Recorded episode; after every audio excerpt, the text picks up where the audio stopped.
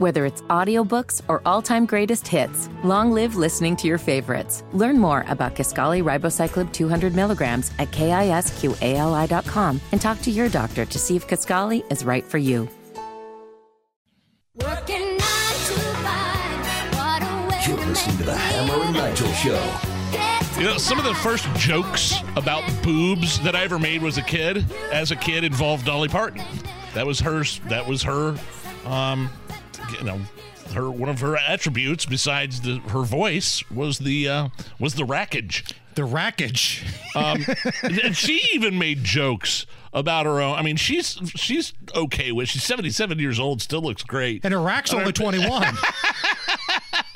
She, Dolly Parton said, quote, I was the first woman, woman uh, she was talking about feminism, right? She said, quote, I was the first woman, woman to burn my bra.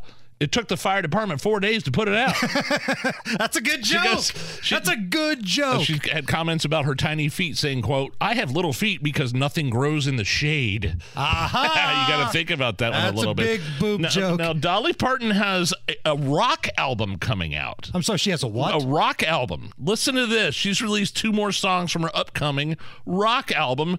One is a cover song. We, we like cover songs on this show of Heart's Magic Man that includes um, vocals from Ann Wilson. The other is a new track called Bygones, and it features Judas Priest lead singer Rob Halford. So Shut here's up. I'm going to give you a little taste of both. You tell me if you're okay with what you hear from Dolly here on the new rock album. Come on, girl, he said with a smile.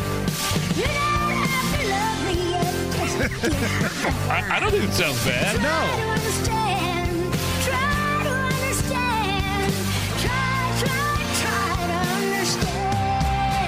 Magic Man. So this is an original here. So sorry. And this is with Judas Priest. Yeah. Why can't we just move Not bad. On? No, I mean, she's not going to put out crap. It's Dolly Parton. Right. She's done it all in country music, won every award there is. Nobody hates Dolly Parton, right? I think once Betty White passed away, the mantle of America's Sweetheart has been given to Dolly Parton. Her new album, Rockstar, will be out in November. Like, I don't think there's a single person alive today that hears Dolly Parton. Oh, what an awful woman. Yeah. I mean, she does a ton for charity. You know, she, you know, does all good things. Good for her. You know what? Here's the thing with that Magic Man song, though. Like... Ann Wilson was so good doing that. Oh, yeah. It's even as good as Dolly is, it's just not as good as the original. Right. But just because, man, Heart, Ann Wilson, it didn't get much better than that.